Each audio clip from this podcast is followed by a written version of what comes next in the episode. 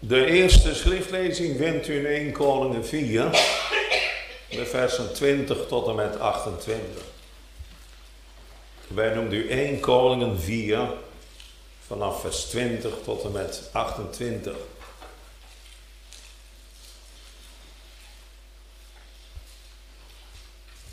Juda en Israël waren met velen zo talrijk als de zandkorrels die aan de zee zijn. Ze aten en dronken en waren blij.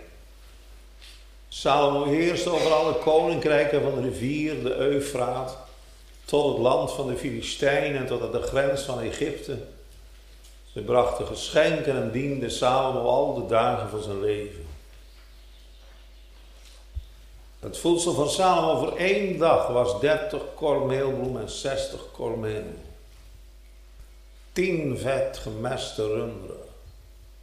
20 weide runderen en 100 schapen.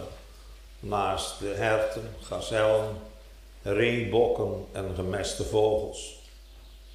Want hij heerst over al het land van deze zijde van de rivier, vanaf Tifsa tot aan Gaza over alle koning aan deze zijde van de rivier en hij had vrede aan al zijn zijden van rondom. En Juda en Israël woonden onbezorgd, ieder onder zijn wijnstok en onder zijn vijgenboom van Dan tot Berzeba, al de dagen van Salomo. Salomo had ook 40.000 paardenstallen voor zijn wagens en 12.000 ruiters. Die opzichters verzorgden ieder in zijn maand het levensonderhoud van koning Salomo en van iedereen die tot de tafel van koning Salomo naderde. Aan niets lieten zij het ontbreken. De gerst nu het stro voor de paarden en voor de snelle paarden brachten ze naar de plaats waar hij was. Ieder volgens zijn opdracht. Vervolgens 1 Koningen 10 vers 26 tot en met 29.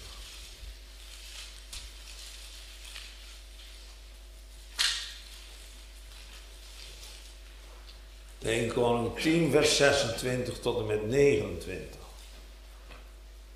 Verder verzamelde Salomo strijdwagens en ruiters. Hij had 1400 strijdwagens en 12.000 ruiters hij bracht ze onder in de wagensteden en bij de koning in Jeruzalem. De koning maakte het zilver in Jeruzalem zo overvloedig als stenen. En de ceders maakte hij zo talrijk als de wilde vijgenbomen die in het laagland voorkomen. En de aanvoer van de paarden die Salomo had, kwam uit Egypte en uit Kewe. Kooplieden van de koning namen ze tegen een bepaalde prijs uit PKW mee. Een wagen werd uit Egypte uitgevoerd voor 600 zilverstukken en een paard voor 150. Ook voerden ze die door hun tussenkomst uit naar alle koningen van de Hethieten en naar de koningen van Syrië. Nu gaan we naar Hooglied 1. Hooglied 1.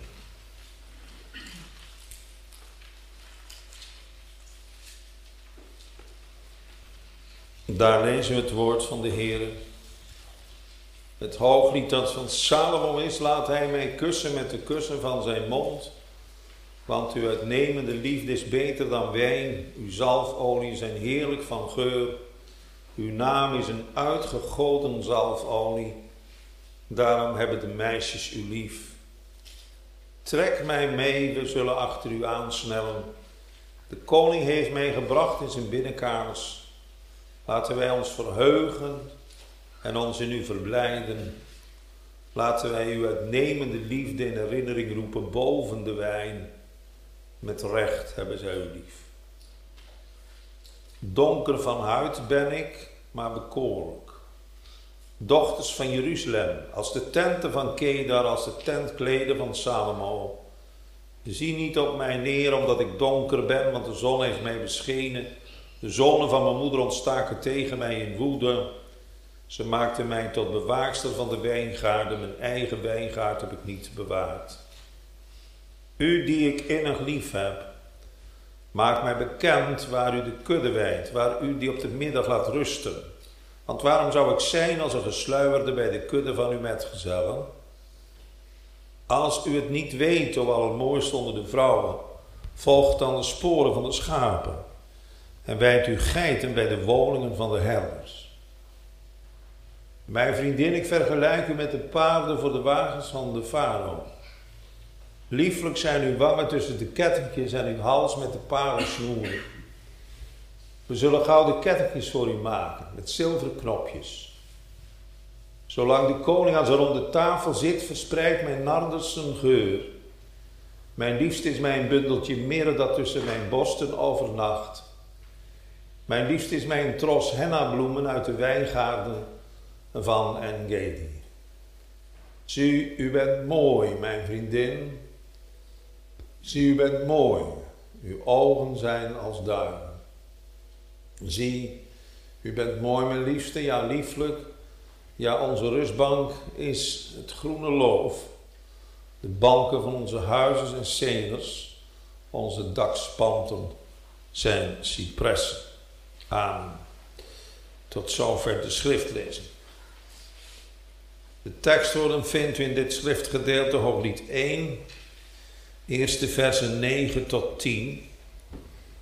Mijn vriendin, ik vergelijk u met de paarden voor de wagens van de farao. Lieflijk zijn uw wangen tussen de kettingjes en uw hals met de parelsnoeren. En vervolgens de versen 12 tot en met 14. Zolang de koning aan zijn ronde tafel zit, verspreidt mijn nardus zijn geur. Mijn liefste is mijn bundeltje mirre dat tussen mijn borsten overnacht. Mijn liefste is mijn tros henna-bloemen uit de wijngaarden van Engedi. Tot zover. Gemeente, we lezen in vers 4, de koning heeft mij gebracht in zijn binnenkamer, we zullen ons verheugen en in u verblijden. We zullen uitnemende liefde vermelden, meer dan de wijn. De oprechte, heb u lief. Nadat we vanmorgen aan de tafel van de Heer hebben gezeten, zullen deze woorden, hoop ik, ons niet vreemd voorkomen. Want dat is toch wat de Heer te genieten geeft aan zijn tafel. Mogen wij met koning verkeren in de binnenkamer van zijn heil. En wat missen toch al die mensen veel die daar nog vreemd van zijn. En daarom, de Heer is er ook vanmiddag weer op uit om zondaren voor zijn dienst te winnen. Niet willende dat enige van ons verloren zou gaan. Hij heeft geen lust in onze dood, maar in onze bekering en in ons leven. En nou behaagt het hem juist om door de prediking zondaren te roepen, aan te spreken.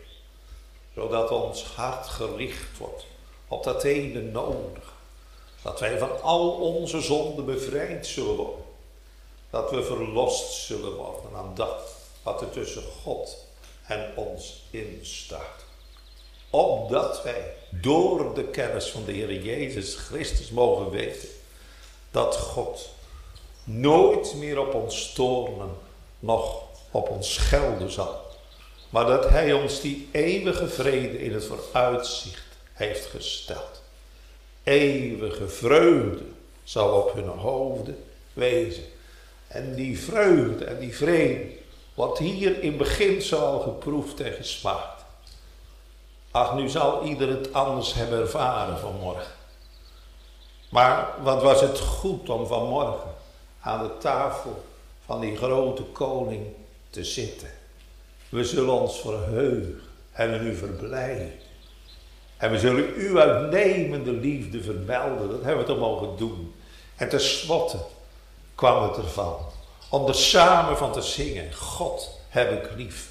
Want die getrouwe Heer hoort mijn stem. Mijn smekingen en mijn klagen. Waar is de Heer nou? Is die ver weg? We hoeven niet in de hemel op te klimmen. Hoeven niet in de afgrond neer te dalen. Nabij is het woord. Daar moet het van hebben.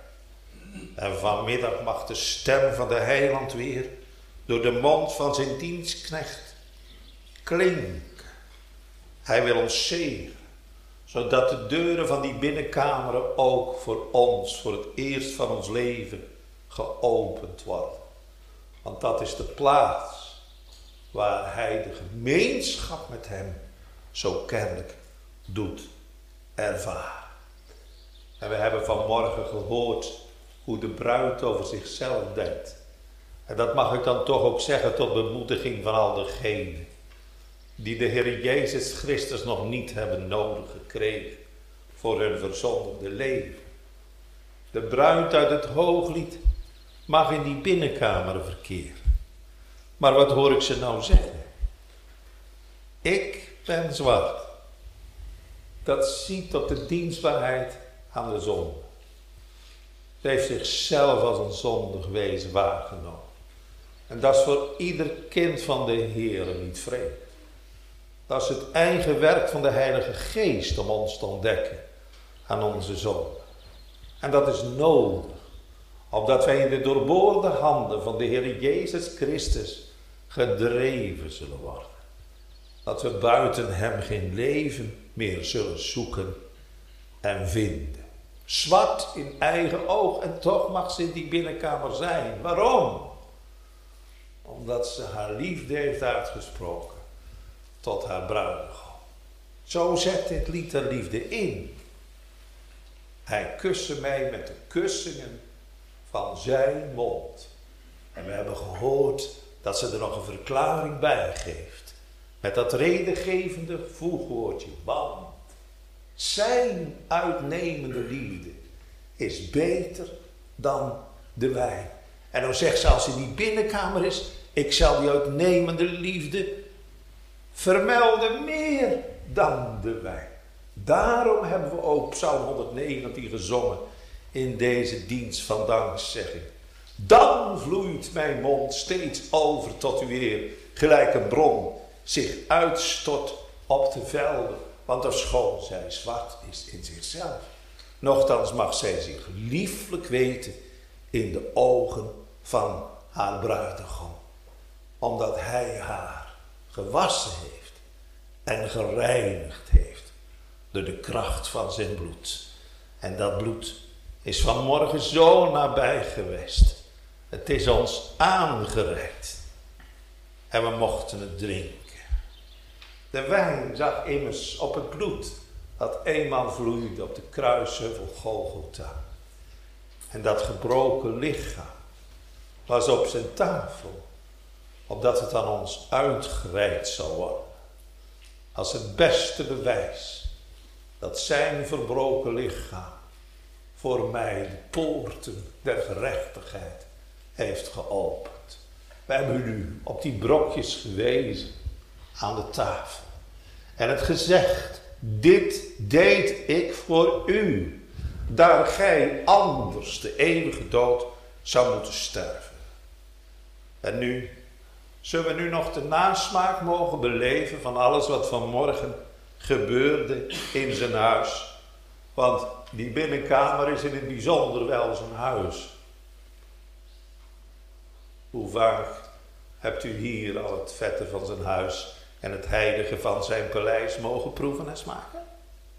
Dat gebeurt toch onder de verkondiging van het woord. Is niet voor niks dat Psalm 81 de eerste psalm is geweest die we leerden als kind al. Uw mond wijd open en ik zal hem vervullen. Hier wordt de rust geschonken, het vette van zijn huis gesmaakt. Een volle beek van wellust maakt hier elk in liefde dronken. En dat doet hij in bijzonder in de verkondiging van het woord. Maar daarbij voegt hij nog dat zichtbare evangelie in de sacramenten van doop en avondmaal. We hebben vanmorgen gehoord hoe hij juist ook in die woordbediening zijn bruid kust met de kussingen van zijn mond. Al die beloften die in Christus Jezus amen zijn, ja en amen zijn, zijn even zoveel kussen gericht aan zijn bruid.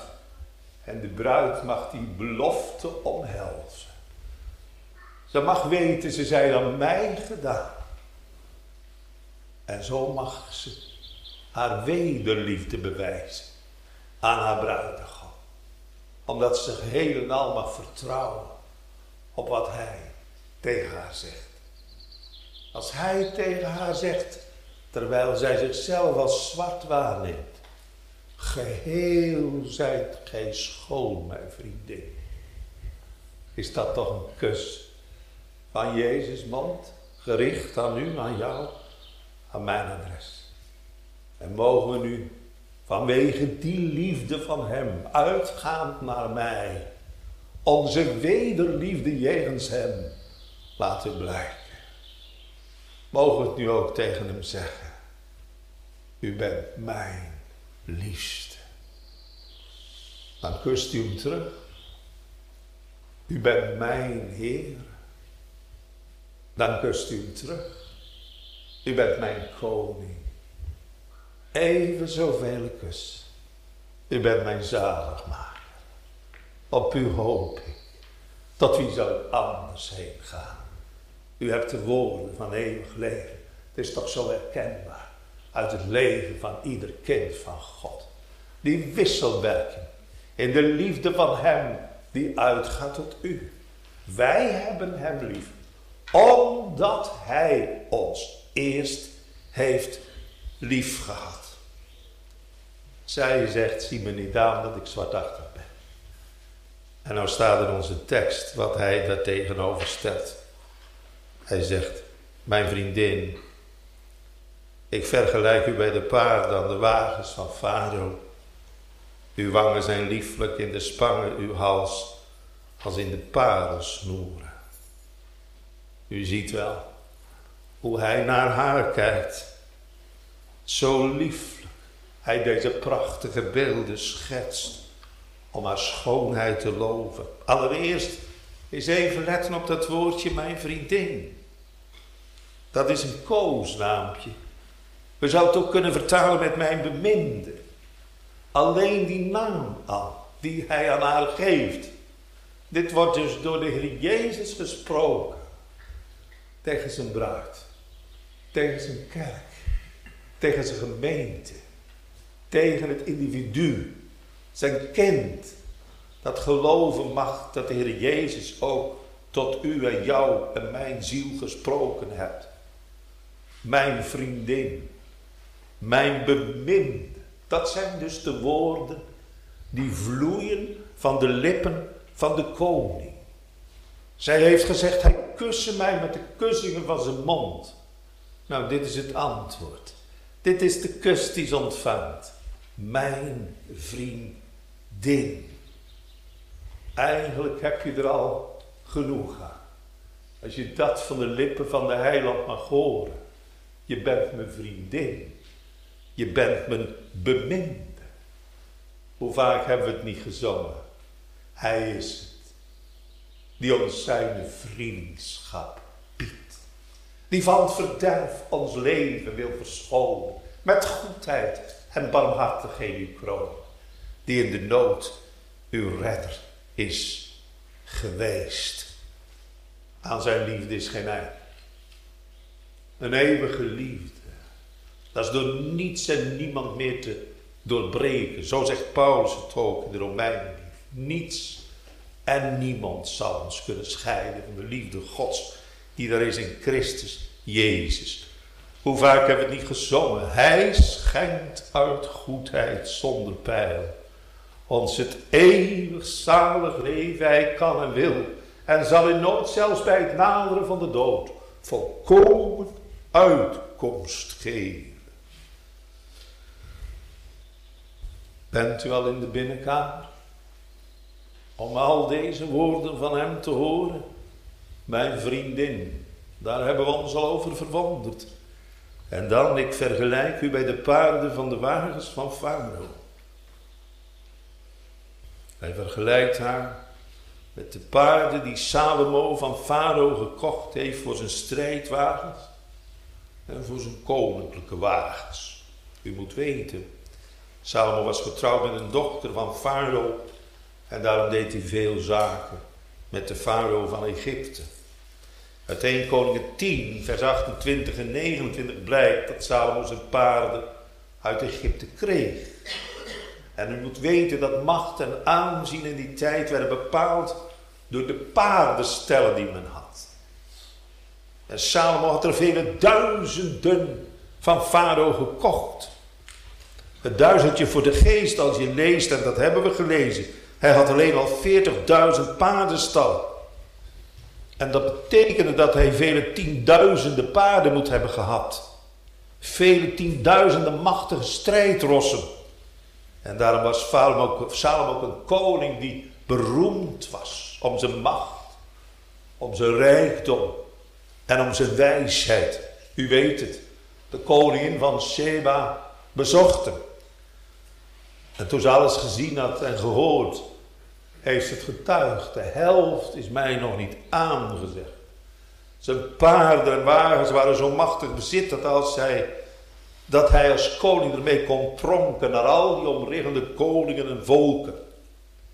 U moet weten dat de Egyptische paarden bekend stonden om hun schoonheid en om hun kracht en ook om hun moed. Die paarden waren moedig, fier en haast onvermoeibaar. Ze konden maar doorgaan. Zelfs Job, het oudste Bijbelboek dat we hebben, schetst al de schoonheid van het paard en de moed van het paard. Moet u maar luisteren wat er in het Job, boek van Job wordt gezegd. De pracht van zijn gesnuif is een verschrikking. Het paard graaft in de grond en het is vrolijk in zijn kracht. Het trekt uit de geharnaste tegemoet. Het paard belacht de vrees en wordt niet bang. Het paard keert niet om vanwege het zwaard. In het volle klank van de bazuin zegt het paard, ja. En het ruikt de strijd van verre, de donder der vorsten en het gejuich.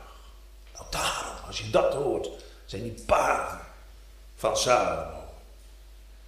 Toonbeelden van zijn trots. Hij pronkt met zijn paarden. En zoals hij nu pronkt met zijn volbloed paarden zo pronkt hij nu met zijn bruid. Daarom vergelijkt hij haar met de paarden. Mijn beminde, jij bent voor mij als de paarden aan de wagens van Farao. Merkt u hoe groot dat hij op zijn bruid is? Hij is er zo trots op dat hij met zijn bruid wil pronken voor een ieder. Christus maakt sier met zijn bruid, met zijn bemin, met zijn vriendin, met zijn duiven, met zijn zuster, met zijn volmaakte. Ook ten aanzien van haar schoonheid kan gezegd worden. In het licht van de schoonheid die ze om Jezus wil heeft ontvangen. De helft is mij nog niet aangezegd. Hij kan dus ook niet van haar schoonheid zwijgen. In vers 15 zegt hij, zie, gij zijt schoon, mijn vriendin. En dan herhaalt hij het nog eens. Zo is hij onder de indruk van het vrouwelijk schoon. Zie, gij zijt schoon. Uw ogen zijn duivenogen. Wonderlijk, hè? Eerst heeft hij het over de paarden, over de strijdrossen. En dan nu over een duif. Met name over de duivenogen. Uw ogen zijn duivenogen. Duivenogen zijn zeer apart. Duivenogen hebben zo'n kringetje rondom het oog. In de oogappel zelf. Of in het oog zelf moet ik zeggen. Dat maakt die duivenogen zo bijzonder.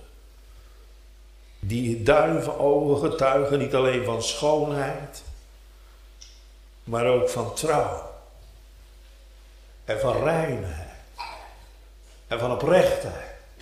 Jezus spreekt daar ook zo over. Wees oprecht gelijk de duiven. Een duif heeft iets lieflijks ook.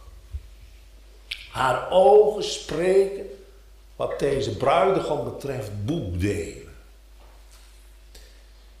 In hoofdstuk 4 zegt hij zelfs van haar: Geheel zijt gij schoon, mijn vriendin.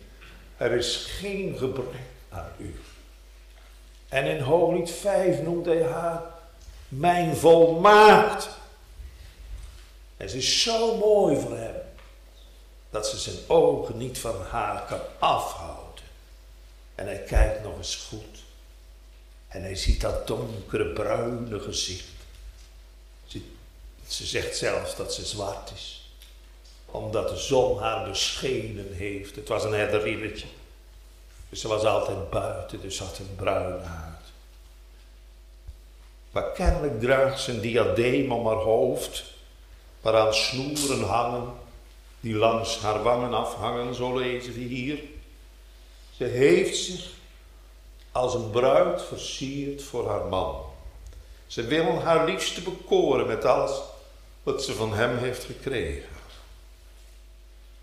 Zo ook met haar hals. We lezen in onze tekstwoorden dat haar hals ligt in de parelsnoeren. Prachtige parels. Die staan voor kostbaarheid en schoonheid. En al die prachtige sieraden worden hier door de koning genoemd om nog meer schoonheid aan haar te geven. Ze is al zo schoon voor hem, maar al die sieraden maken haar voor hem des te begeerlijker. De koning weet haar schoonheid haast niet te verwoorden. Nou, begrijpt u nu als die bruid aan de ronde tafel van haar koning is in de binnenkamer. En zij hoort dat allemaal, wat haar bruidegom tegen haar zegt. Het komt ook op u en jou, maar op mij ook, haast ongelooflijk over. Maar als dit allemaal door hem gezegd wordt, en wat uit zijn lippen gaat, is waarheid. Ja, dan, dan kan het niet anders of haar hart wordt ook gaande gemaakt. Ze heeft tot nog toe ademloos naar hem geluisterd. En het is vanmorgen misschien ook zo geweest aan de tafel. Terwijl u en jij en ik daar zat.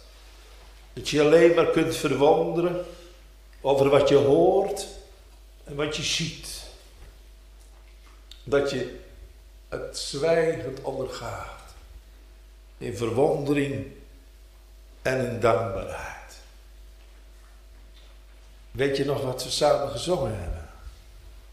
Wat zal ik met Gods gunst overlaten? Die trouwe Heer voor zijn genade vergelden. Ik zal bij de kelk des heils zijn naam vermelden. In het heiligdom waar het volk vergaderd is. We mochten het zingen. En nou, ja, heb ik vanmiddag laten zingen. Omdat we het kwijt wilden aan hem. Geloofd zij God. Met diepste ontzag. Hij overlaat ons dag aan dag met zijn gunstbewijs. Wat gaat zo'n psalm dan leven? Die God is onze zaligheid. Wie zou die hoogste majesteit dan niet met eerbied prijzen? Die God is onze God van Hij. Hij schenkt uit goedheid, zonder pijn, ons eeuwig zalig leven. Weet je wat er dan gebeurt? Wel precies wat er in de tekst staat. Terwijl de koning aan zijn ronde tafel is, geef mijn nardes zijn rug. Nu gaat zij haar liefdegeur verspreiden jegens hem die voortvloeit uit haar hart. Die liefdegeur. Bij Nardes denken wij als vanzelfsprekend aan die heerlijke zalf die in de albasten fles zat van de zonderes die de zalf uitgoot over het hoofd van haar heiland. En zijn voeten nat maakte met haar tranen en ze met haar haren afdroogde. Die kostbare zalf verspreidde een zeer indringende en heerlijke geur. Nou, zo mag hier de geur van de nardes, van de liefde, die in het hart van de bruid leeft, voor haar bruidegom worden uitgegoten. Alles hier van binnen komt in beweging jegens hem. In de openbaring van haar liefde. Hij heeft zoveel liefdewoorden tegen haar gesproken. Oh, het kan niet anders. Of haar mond gaat nu overvloeien tot zijn eer. Kijk maar wat ze zegt. Mijn liefst is voor mij een bundeltje mirre dat tussen mijn borsten vernacht. Mirre staat ook weer voor liefde. En dan alles samengepakt, al die liefde samengepakt in een bundeltje dat aan een ketting om haar hals hangt. Het geeft aan dat zij haar liefst op haar hart draagt. Hij ligt als het ware aan haar hart en zo doet ze haar liefde jegens haar bruidegom voortdurend aan hem blijken. Dat woord vernachten ziet daar ook op. Het is voortdurend bij haar. Dag en nacht is hij het voorwerp van haar liefde. Dit is nu wat we zingen. Het is mij goed, mijn zaligslot, nabij te wezen bij mijn God. En wat wordt dat in bijzonder toch ook in de diensten van het heilig avondmaal ervaren. Het is zo zalig om zo met, met Jezus te verkeren toch. En dan behoeft het geen kwestie te zijn van even. Dan is het toch niet zo dat we hebben dat geproefd en gesmaakt vanmorgen. En dan is het weg. In bepaalde kringen wordt dat zo wel gezegd hoor. Het zijn uurtjes van korte duurtjes. En zo genoten en zo toegesloten. Maar als dat zo is, dan hebben we dat aan onszelf te wijten. Laat toch die woorden die geklonken hebben van zijn lippen, als in ons hart geschreven staan. Wat van zijn lippen ging, blijft vast en onverbroken. Ik weet wel dat we morgen waarschijnlijk weer anders in deze dingen staan als vandaag. Maar daarom is het niet minder waar.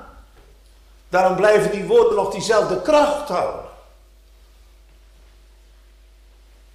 Alleen in het geloof ervaren we de troost van Gods belofte.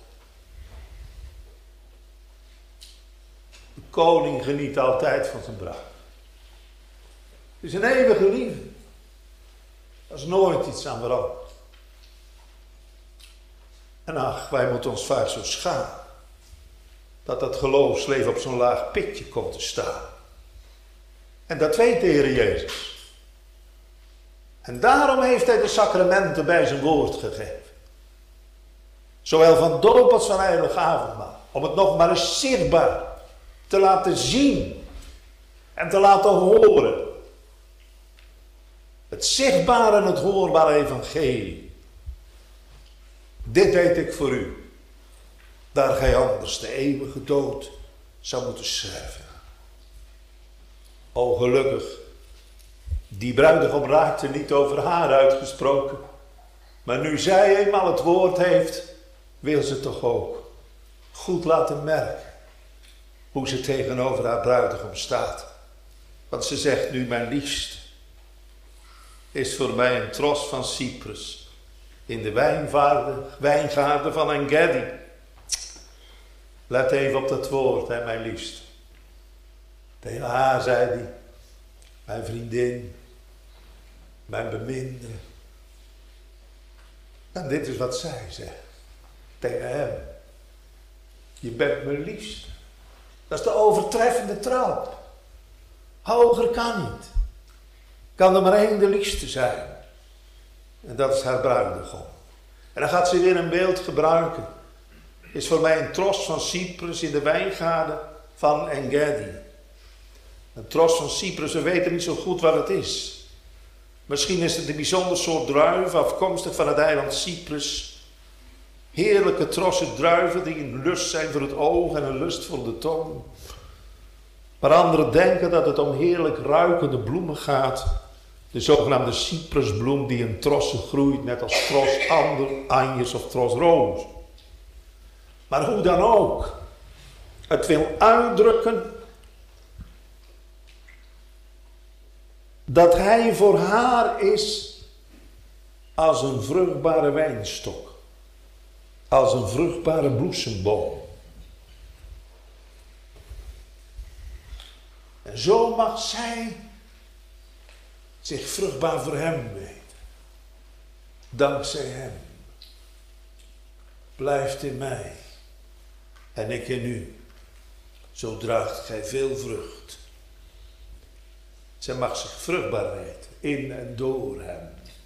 Vandaar dat hier gesproken wordt over de wijngaarden van Engedi. Ik heb het voorrecht gehad om meerdere keren in Engedi geweest te zijn. Engedi betekent letterlijk boksbron. Het is de bron waarbij springbokken leven. En begrijpelijk. Want Engedi is een groene oase in een barre woestijn ten westen van de Dode Zee.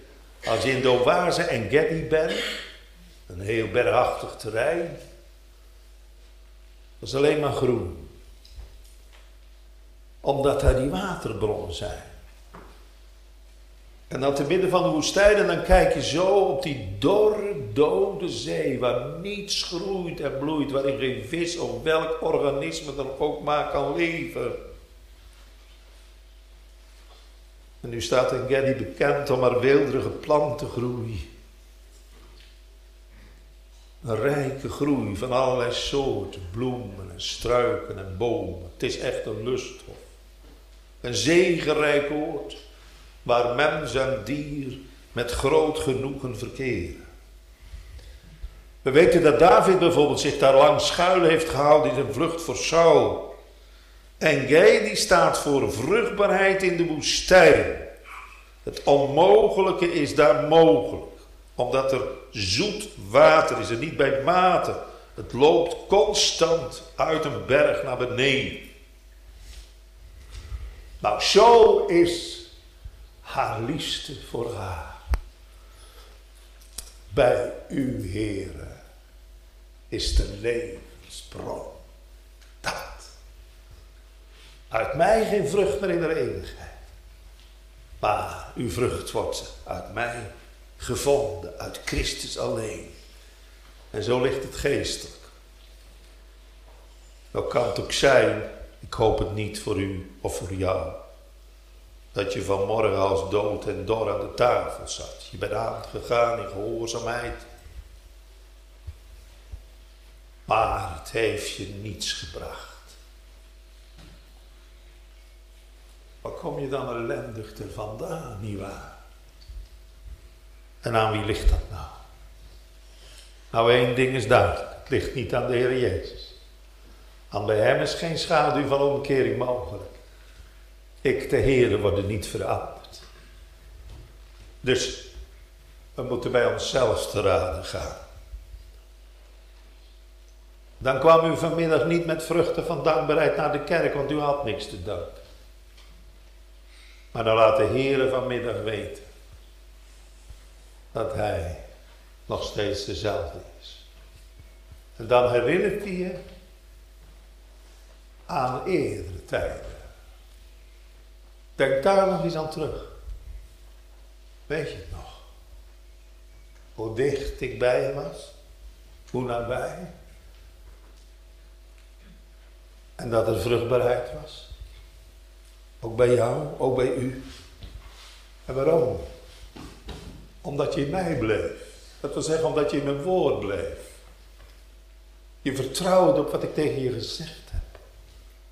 En dat is nou allemaal weggegaan. En is mijn woord nog steeds hetzelfde. En weet je wat ik nu zeg in die dankdagdienst? Gedenk aan het woord. Gesproken tot uw knecht. Waarop gij mij verwachting hebt gegeven. En zo wil ik je op dat pad van de godsvrucht plaatsen. Door je nogmaals te verzekeren van mijn liefde. Al heb je dan met vele moeleerders gehoereerd keer nogthans weder. En Gedi, Alles ademt in de directe omgeving de dood. Dus werkelijk waar, als je er geweest bent, vergeet je het nooit meer. Die ontzaglijke realiteit van die dode zee. En dan sta je daar. In die heerlijke water. Dan zie je de springbokken lopen. Hij zegt de goederen al dat groen dat er is. Je hoort het water klaart naar beneden. Het is er zo heerlijk om te zijn. En daar, daar spreekt zij over. Zo is haar liefste voor haar. En zo wil de Heer ook dat wij de nabijheid van zijn lieve Zoon Jezus Christus zullen ervaren.